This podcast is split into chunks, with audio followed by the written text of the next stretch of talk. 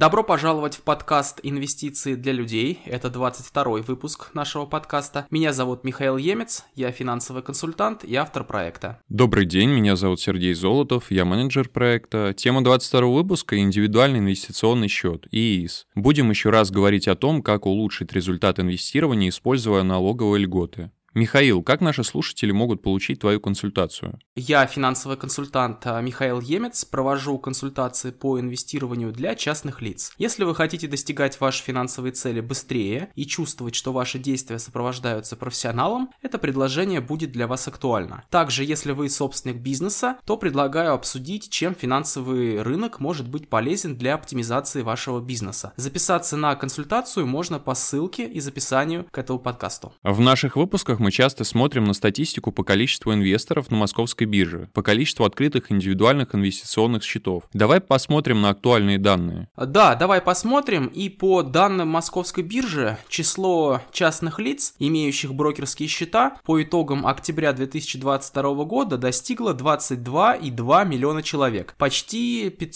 570 тысяч плюс э, по сравнению с сентябрем 2022 года. И вот эти вот 22,2 миллиона человек открыли открыли 37 миллионов счетов. То есть получается, что в среднем у одного физлица открыто даже больше, чем один брокерский счет, и это нормально, потому что можно открывать э, брокерские счета у нескольких брокеров, вот у меня их там тоже открыто несколько. То есть получается, что в среднем у каждого инвестора открыто больше, чем один счет. При этом количество индивидуальных инвестиционных счетов ИИС в октябре составило 5,7 миллионов человек, плюс почти 40 тысяч за октябрь по сравнению с сентябрем. При этом если смотреть на статистику по количеству и объему сделок, то с начала 2022 года оборот по ИИС составил полтора триллиона рублей. 89% это сделки с акциями, 4% с облигациями и 7% с биржевыми фондами. То есть получается, что инвесторы на индивидуальном инвестиционном счете предпочитают совершать сделки с акциями.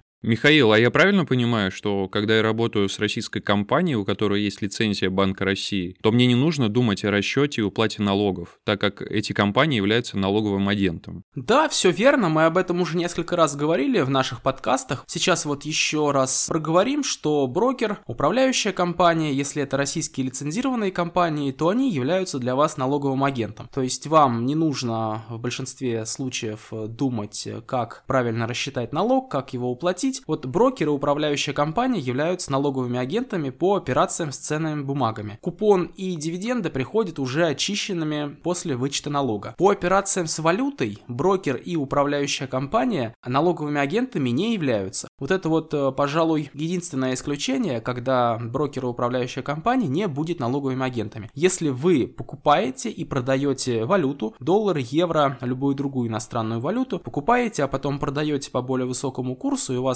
получается какая-то положительная валютная переоценка именно по операциям с валютой, не с валютными ценными бумагами, а именно с наличной валютой, скажем так, то вот такой доход тоже должен облагаться налогом, но брокер и управляющая компания не будут являться налоговыми агентами по операциям с валютой, которые вы совершаете. Такой доход нужно будет декларировать э, по-хорошему и уплачивать самому инвестору. Налоговым периодом является календарный год, то есть налог рассчитывается и взимается в начале следующего года за предыдущий предыдущий. При этом доходом считается только реализованная прибыль, то есть когда прибыль зафиксирована, то есть э, зафиксирован прирост э, в деньгах. Если ты просто покупаешь ценную бумагу, например, какую-то акцию, она выросла в цене, но ты ее не продаешь, то такая прибыль не является зафиксированной и поэтому не учитывается в расчете налогов. В начале следующего года брокер и управляющая компания делают расчет твоего финансового результата в прошлом году и списывают налог, если финансовый результат положительный. Происходит э, сальдирование по всем ценным бумагам, то есть взаимозачет прибыли и убытков по всем торгуемым ценным бумагам. То есть э, по одной бумаге ты зафиксировал прибыль, например, по другой убыток, рассчитывается общий финансовый результат. Также определение налоговой базы и списание налога происходит при выводе денег с брокерского счета или с договора доверительного управления, даже если налоговый период еще не закончился. Михаил, давай напомним, чем брокер отличается от управляющей компании. Брокер это финансовая компания, которая исполняет по сути чисто техническую функцию. Она исполняет твои поручения на покупку и на продажу ценных бумаг. Ну, это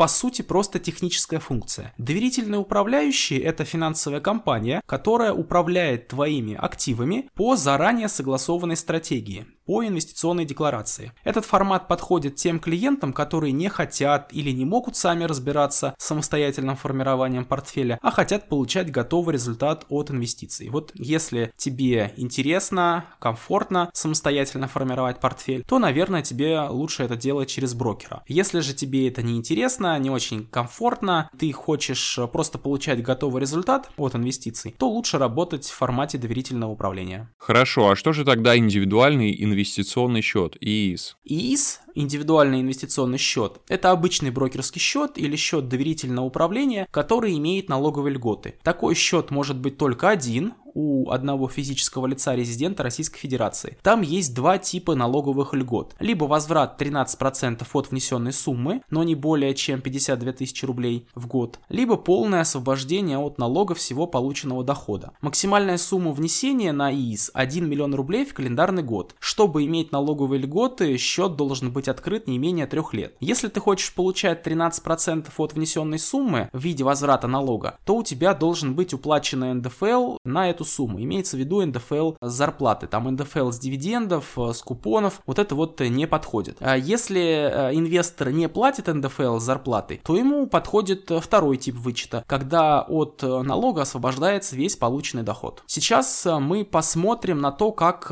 работает ИС на конкретном примере. Вот, например, ты открываешь ИС в 2022 году, вносишь на него какую-то сумму, и уже в 2023 году ты сможешь получить налоговый льготу. Возврат 13% от внесенной суммы в 2022 году. Потом в 2023 году ты опять пополняешь ИИС, и в 2024 году сможешь получить возврат с того, что было внесено в 2023 году. Но только в 2023. То, что было внесено в 2022 году, ты смог уже получить в 2023. Потом в 2024 году ты опять пополняешь индивидуальный инвестиционный счет, и в 2025 году ты сможешь получить возврат 13% от того, что было было внесено в 2024 году. Потом, когда три года проходит с даты открытия, три полных календарных года, ты можешь закрыть индивидуальный инвестиционный счет, а можешь э, продолжить его использовать. То есть и после истечения трех лет его можно использовать, продолжать пополнять и использовать таким образом налоговые льготы. Но чтобы налоговыми льготами пользоваться, счет должен быть открыт как минимум три года. То есть получается, что я должен заморозить свои деньги на три года? Не совсем так. На самом деле и ИИС имеет смысл открыть как можно раньше, чтобы пошел отсчет того самого трехлетнего периода, в течение которого ИИС должен быть открыт, и чтобы ты мог получать налоговые льготы. Можно пополнить ИИС в конце третьего года, а в начале четвертого года закрыть. Налоговый вычет все равно можно будет получить. А можно начать пополнять ИИС с первого года, только не получать налоговые вычеты. А на четвертый год решить, каким типом вычета ты хочешь воспользоваться, так как подавать налоговые декларации можно за три предыдущих года. Если ты решишь досрочно закрыть ИИС в этом случае, то ты не будешь должен ничего возвращать в бюджет, так как ты не получал налоговые льготы. Если ты получал возврат налога и решишь закрыть ИИС досрочно, раньше, чем через 3 года, то тебе этот счет закроют, деньги, которые там есть, ты сможешь э, вернуть, но сумму полученного вычета нужно будет возвратить в бюджет. В общем, я рекомендую вносить на ИИС только те деньги, которые ты не планируешь снимать в ближайшие 3 года. Если ты не уверен, что не будешь использовать эти деньги в ближайшие 3 года, можно просто не получать возврат налога, тогда можно будет закрыть ИС в любой момент и просто заплатить налог при закрытии, как по обычному брокерскому счету. И вот дождаться, когда закончится 3 года, решить, какой тип вычета ты хочешь получить и подать декларацию за 3 предыдущих года, если ты хочешь получить 13% от внесенной суммы, ну или просто воспользоваться вторым типом вычета и получить освобождение всего полученного дохода от налога. А сложно ли фактически получить налоговый вычет? С каждым годом его становится получить все проще и проще, то есть тебе нужно иметь личный кабинет на сайте налоговой, там можно авторизоваться через госуслуги, и там в личном кабинете налоговой тебе нужно будет подать декларацию за соответствующий год. Там ты указываешь, что ты пополнял индивидуальный инвестиционный счет и оформляешь налоговый вычет. Это инвестиционный налоговый вычет. Также есть упрощенный порядок получения налогового вычета, когда ты его получаешь через личный личный кабинет брокера или управляющей компании. В принципе, в этом нет э, ничего сложного, но если есть какие-то вопросы,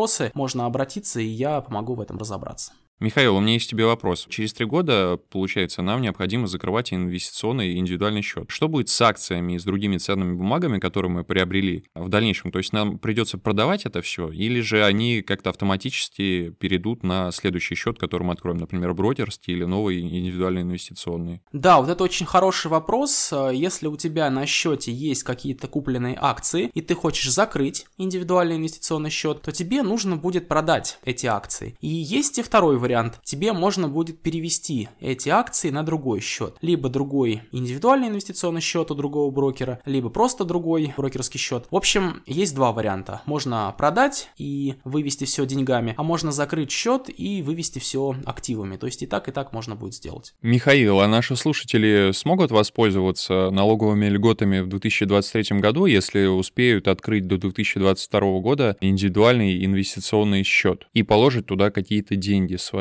Да, если открыть счет сейчас, в декабре 2022 года, пополнить его до конца 2022 года, то уже в 2023 году можно будет подать декларацию и получить вычет за 2022 год. Да, этим обязательно нужно пользоваться, вот именно поэтому мы еще раз э, говорим про индивидуальный инвестиционный счет в конце 2022 года. Хорошо, а как наши слушатели могут получить твою консультацию по открытию индивидуального инвестиционного счета? По индивидуальному инвестиционному счету и по любым другим вопросам, которые касаются инвестиций, а вы можете обратиться ко мне, оставив заявку по ссылке из описания к этому подкасту. Наша беседа подошла к концу. Сегодня мы говорили о том, что российский лицензируемый брокер — это налоговый агент, который сам за вас рассчитывает и уплачивает налоги. Напоминаю, что налог на доход физических лиц, если вы резидент Российской Федерации, равняется 13%, а период составляет календарный год. При этом доходом является только реализованная прибыль. Индивидуальный инвестиционный счет — это обычный брокерский счет, который имеет налоговые льготы. Существует два типа налоговых льгот. Возврат 13% от внесенной суммы, но не более чем 52 тысячи рублей, либо полное освобождение от налогов всего полученного дохода. Максимальная сумма внесения 1 миллион рублей в календарный год. Чтобы иметь налоговые льготы, нужно, чтобы счет был открыт не менее трех лет. Это был 22 выпуск нашего подкаста. Мы говорили про основы налогообложения при инвестировании и про то, как использовать индивидуальный инвестиционный счет, чтобы снизить налоги.